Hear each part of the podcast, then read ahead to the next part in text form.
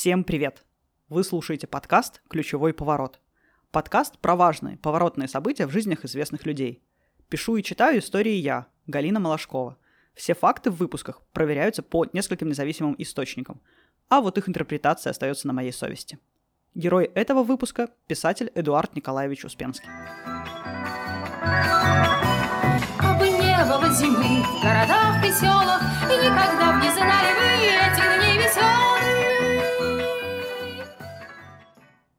Эдуард Успенский родился 22 декабря 1937 года в городе Егорьевск. Это небольшой город в Московской области. Через год семья переехала в Москву. Отец Эдика пошел по партийным путям, благодаря чему переезд в Москву и состоялся. В семье было трое братьев, Эдуард был средним.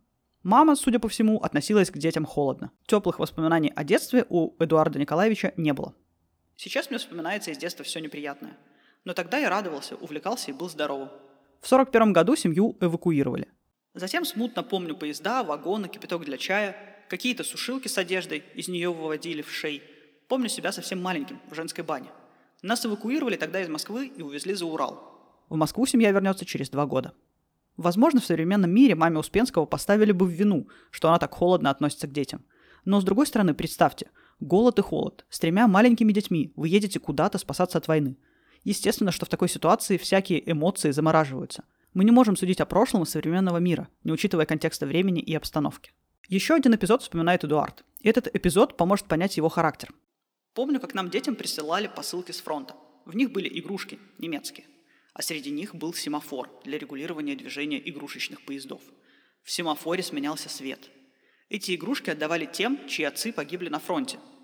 А я чувствовал обиду, что мой отец жив. Обидчивость Успенского будет регулярно проявляться в его дальнейшей жизни.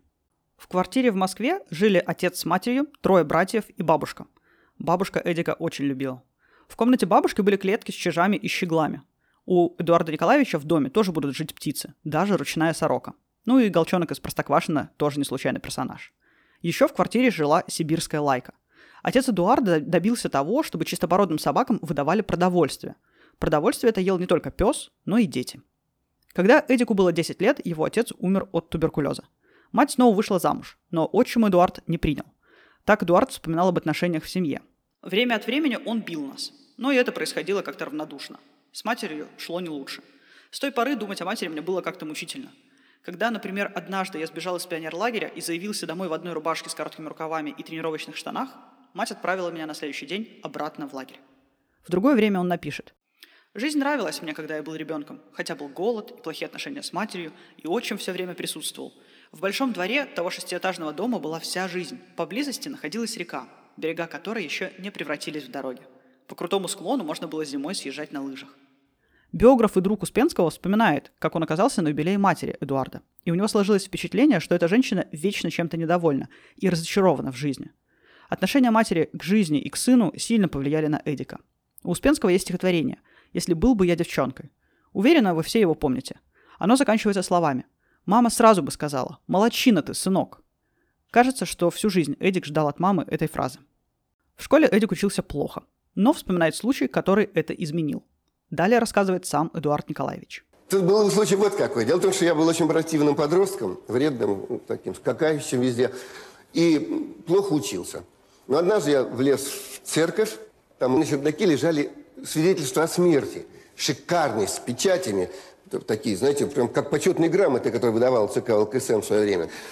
И там чернила выцвели. Поэтому мы брали эту грамоту и вписывали фамилию любимого учителя – радовали таким образом наше старшее поколение. Знаете, когда человек получал такую бумажку, он безумно был счастлив. Вот. И вот тогда я сломал ногу, свалившись с высоты большой, попал в больницу и очень перепугался, что я вообще останусь на второй год. Тогда безжалостно оставляли. Потому что я знаю, например, одного мальчика, который остался на второй год, с нами поручился, еще раз остался, понимаете? Вот. И тогда я попросил принести мне учебники в больницу. Я их прочитал, и понял, что они не страшные. Я все до конца прочитал. И с тех пор, когда начинался новый учебный год, я на партах не играл морской бой, там, ни, ничего там не хулиганил, а брал учебник и читал его до конца. В течение первых двух месяцев я уже все знал. Эдуард стал гордостью школы, но зазнался, стал спорить с учителями, считая себя самым умным. И далее в жизни Успенского произошел ключевой поворот, который, по его собственным словам, и сделал его детским писателем. Директор школы, видя неуправляемого подростка, предложил ему стать пионервожатым у третьеклассников, рассказывает Эдуард Успенский. Сам я был тогда в девятом классе. Мне нужно было научить ребят хорошему поведению. Порой я проводил с ними целый день. Мы вместе катались на лыжах и ходили в театр. Эдуард был вожатым два года, и класс, с которым он занимался, стал образцово-показательным. Эдуард рассказывал третьеклассникам придуманные им самим истории, и, похоже, тогда понял свое призвание. После окончания школы Эдуард поступает в Московский авиационный институт. Он хотел попасть в физико-технический, но после истории с падением в церкви у него был привод в милицию, а с таким физико-технический не принимали. Поэтому Успенский поступил в МАИ. По крайней мере, так он сам обосновывал выбор вуза.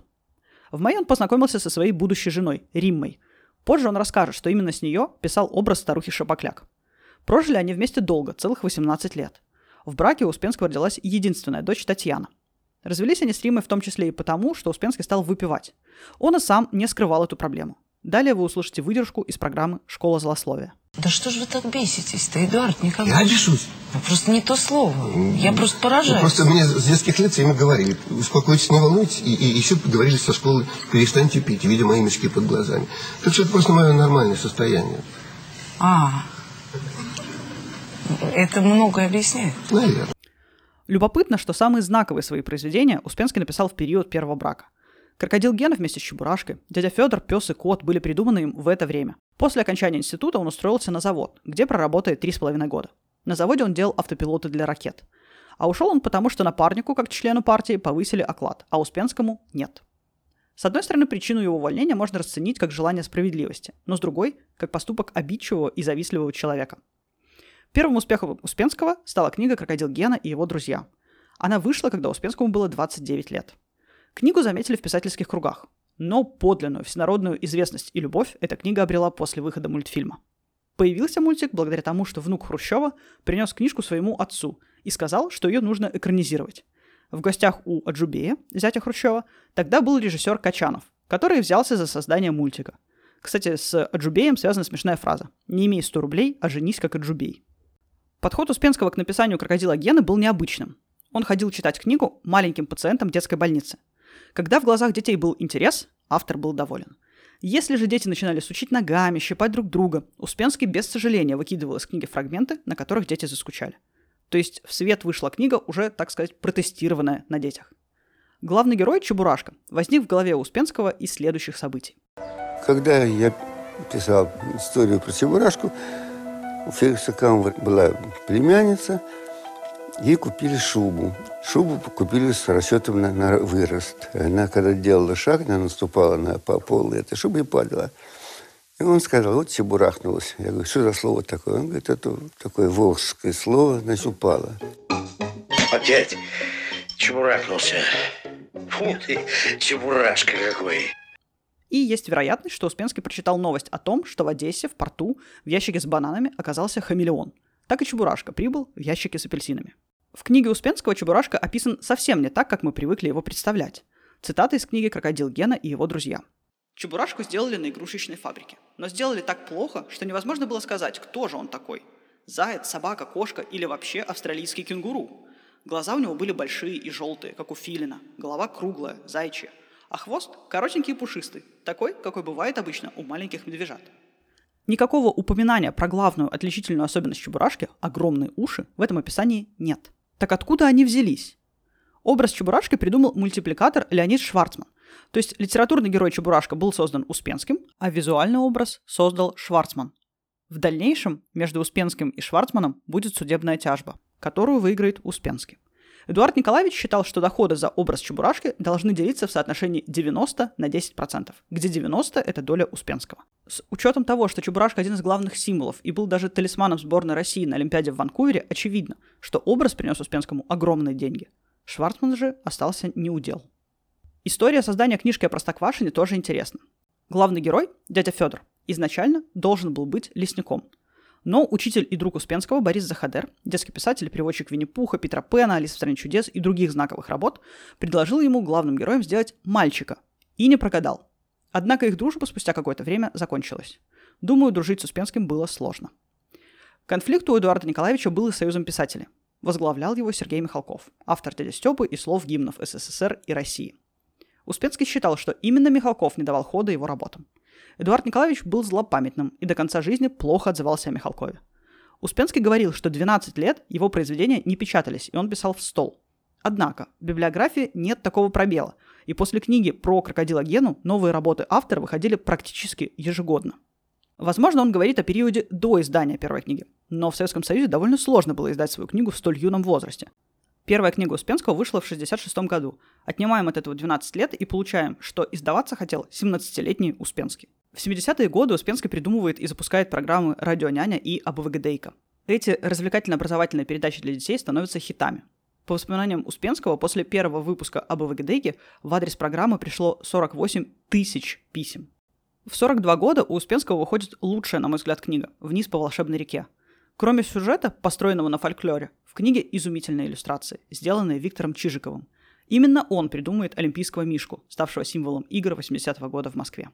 В Успенском все отмечают его неуемную энергию и работоспособность. Писать книги, вести радио и телепередачи. Кстати, «Спокойной ночи, малыши» своим появлением тоже во многом обязаны Успенскому. Придумывать зарисовки. Все это ему удавалось легко, и делал он это с большим удовольствием. Его книги издавались и за границей, и там тоже становились хитами. Например, в Финляндии история про дядю Федора произвела фурор. Успенский написал много произведений, которые кажутся нам народными, или мы никак не связываем их с автором – Поэтому предлагаю небольшое развлечение. Далее будут приведены отрывки из трех произведений. И если вы знали, что к ним руку приложил Успенский, то засчитывайте себе балл. Если что, у меня в этом конкурсе было 0 баллов. Одну простую сказку, а может и не сказку, а может непростую, хотим вам рассказать. Ее мы помним с детства, а может и не с детства, а может и не помним, но будем вспоминать. Начинайте! Нам помнится в вороне кар-кар-кар-кар-кар-кар, а может быть собаки, а может быть корове. Однажды повезло. Да, это «Пластилиновая ворона», и я уверена, что все смотрели этот мультик. А вот стихотворение было написано Эдуардом Успенским. Если мальчик конопат, разве мальчик виноват, что на свет родился конопатый? Но однако с малых лет пареньку прохода нет и кричат девчонки и ребята. Тише, тише,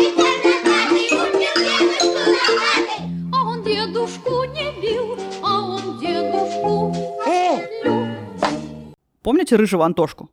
Текст песни «Если мальчик конопат, разве мальчик виноват» написал Успенский. К тому же он был сценаристом этого мультика. Большой-большой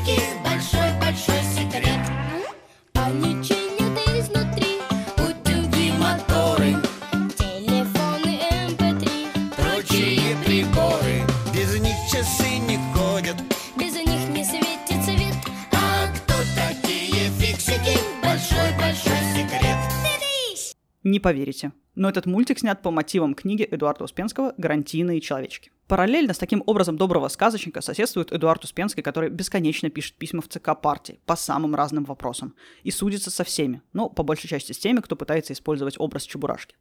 С одной стороны, он был одним из первых, кто стал отстаивать авторские права, но с другой, его рвение иногда выглядело даже комично.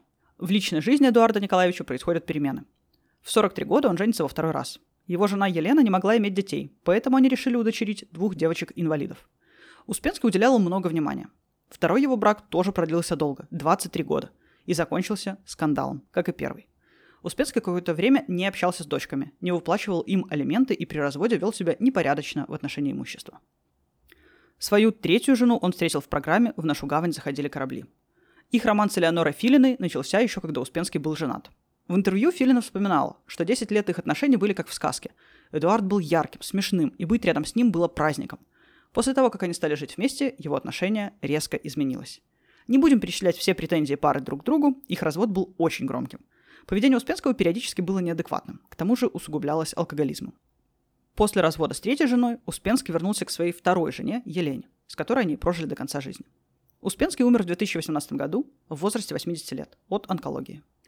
К сожалению, репутация Успенского такова, что если вбить его имя и фамилию в поисковике, то вы обнаружите больше ссылок на скандалы, в которых он был замешан, а зачастую выступал инициатором. А хотелось бы, конечно, чтобы больше ссылок рассказывали о его книжках и мультфильмах. Репутацию скандалиста и сутяги Успенский создал себе сам. Последний громкий скандал случился в 2020 году, уже после смерти писателя. Российская государственная детская библиотека присвоила детской литературной премии имя Эдуарда Успенского, пометуя о его вкладе в детскую литературу. Родная дочь Успенского, Татьяна, написала открытое письмо, в котором просила руководство библиотеки не делать этого, так как Успенский был домашним тираном и не раз избивал Татьяну. К тому же он всячески поддерживал лжеученого Столбуна. Пара слов о Викторе Столбуне. В свое время он был довольно известным человеком, и за его помощью обращались Успенский, Ролан Быков, Василий Ливанов и другие. Столбун утверждал, что может вылечить любую хворь – алкоголизм, шизофрению и даже онкологию. Он основал коммуну, точнее будет назвать это сектой, куда Успенский отправлял свою дочь Татьяну. В общем, рассказ Татьяны больше похож на страшилки, которые любил рассказывать Успенский. Только эта страшилка происходила в реальности. Премия все же носит имя писателя. Директор библиотеки отреагировала на просьбу дочери Успенского так. Имя Эдуарда Николаевича Успенского присвоено премии в знак признания его заслуг как выдающегося детского писателя, создателя известных и всемирно любимых персонажей, виртуозного сказочника и мастера художественного рассказа. При организации премии библиотека руководствуется исключительно творческими заслугами детских писателей и иллюстраторов, не принимая во внимание их личные качества. Нужно ли отождествлять человека с его произведениями? Или стоит разграничивать личную жизнь и творческое наследие? Мне будет очень интересно узнать ваше мнение по этому вопросу. Пишите его в комментариях в инстаграме подкаста «Малашкова латинкой». А еще обязательно напишите вашу любимую книжку Успенского. Сейчас в прокат вышел фильм про Чебурашку. Фильм уже собрал рекордную для России кассу в 3 миллиарда рублей. Безусловно, играет роль и время старта проката, но, думаю, еще одна составляющая успеха в том, что это добрый фильм. Фильм, после которого остается много надежды. И фильм, в котором крайне неприятный крокодил Гена перестает быть хладнокровным. Не в биологическом значении, конечно. Если вдруг вы захотите сходить в кино с ребенком, посмотрите «Чебурашку». Сам Успенский говорил в своих книжках так. «Или я убеждаю в чем-то детей, или я их развлекаю. Я стараюсь передать ощущение радости мира, потому что и сам жил как-то радостно, весело, и эти ощущения передаю через книжки». Медленно минуты уплывают вдаль, Встречи с ними ты уже не жди. И хотя нам прошлого немного жаль, Лучшее, конечно, впереди. Скатертью, скатертью дальний путь стелится И упирается прямо в небосклон. Каждому, каждому в лучшее верится, Катится, катится голубой вагон. Большое спасибо, что вы послушали этот выпуск. Делитесь вашими впечатлениями в Инстаграме Малашкова латинкой. И подписывайтесь на подкаст «Ключевой поворот» на той платформе, где вы привыкли слушать подкасты. Ставьте оценки и пишите отзывы в Apple подкастах или Кастбоксе. Это помогает другим людям узнать о ключевом повороте. Еще раз вам большое спасибо. И до встречи через две недели.